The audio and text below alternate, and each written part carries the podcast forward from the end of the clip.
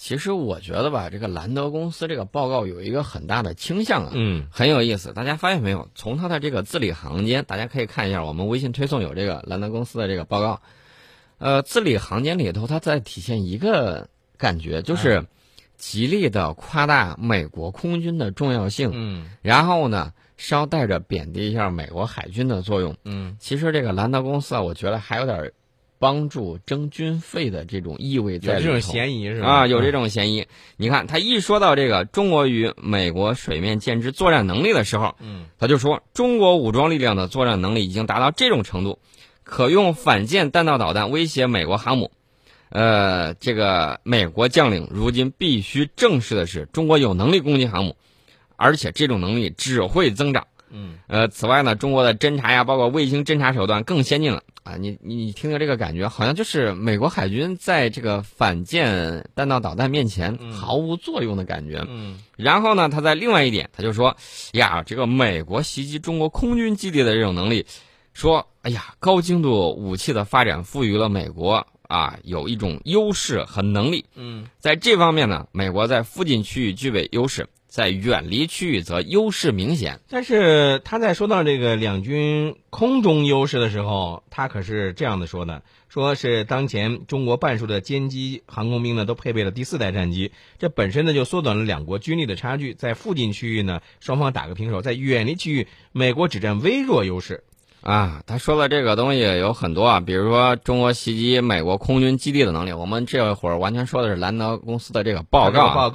他说这个在这方面的话，中国在附近区域的冲突中略占上风，在远离区域的冲突中与美国势均力敌。这个是袭击空军基地的能力。然后他又说到两军的这种空中优势，在附近区域双方占平，那么在远离区域美国只占微弱优势。那么大家看见没有，日本说哎呀中国军力不行，我几个小时就可以把你如何如何。大家看见没有，兰德公司自己拿了一份报告，这是打谁的脸？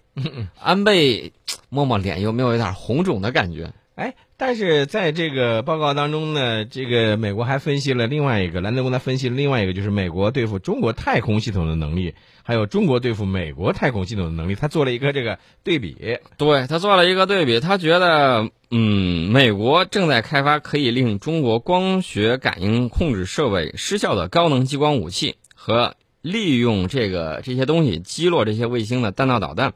那么中国对付美国太空系统的能力，报告作者认为两方实力相当，都有同时摧毁对方这个通信卫星的这种能力，平分秋色啊，平分秋色。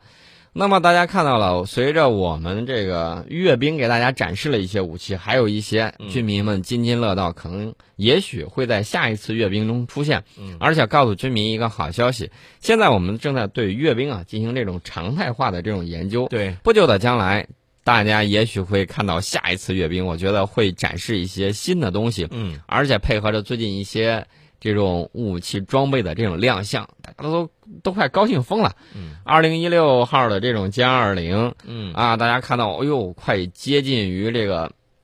应用到部队去了，啊，就觉得这个太科幻了。除了这个歼20之外，还有一系列的，包括这个歼31啊，包括其他的，都有纷至沓来的这种好消息。啊，包括我们出口型的潜艇，包括这种新的武器装备，东西太多了，我不一一列举，反正大家都非常的期待，都非常的期待。另外呢，我再说一下，最近有一个事情要给大家说一下，是日本的这个飞行员啊，日本自卫队的空自的飞行员，发牢骚说什么呢？他形容中国这个航空兵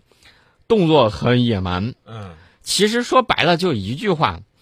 你水平不够，面对我们这种精湛的技术，就好比他开着拖拉机，我们开着兰博基尼一样。然后呢，他看你唰一下过去了，然后他说啊，跑得好快呀，你怎么能在路上如此霸道呢？就是这么一个表现。他不是，我觉得你这个形容不是特别恰当。其实就是什么，这个两个这个赛车手，这个一个赛车手呢，这个其实比他这个水平就不是特别好。所以像你说刚才出现那种情况的时候呢，当另一辆赛车超过他的时候，嗖一下从旁边飞过去的时候，这个赛车手顿时就慌了手脚了，是吧？对，这种感觉啊。现在日本自卫队的这个飞机啊，一个是技不如人，一个是技不如人。无论是飞机还是技战术水平都不咋地。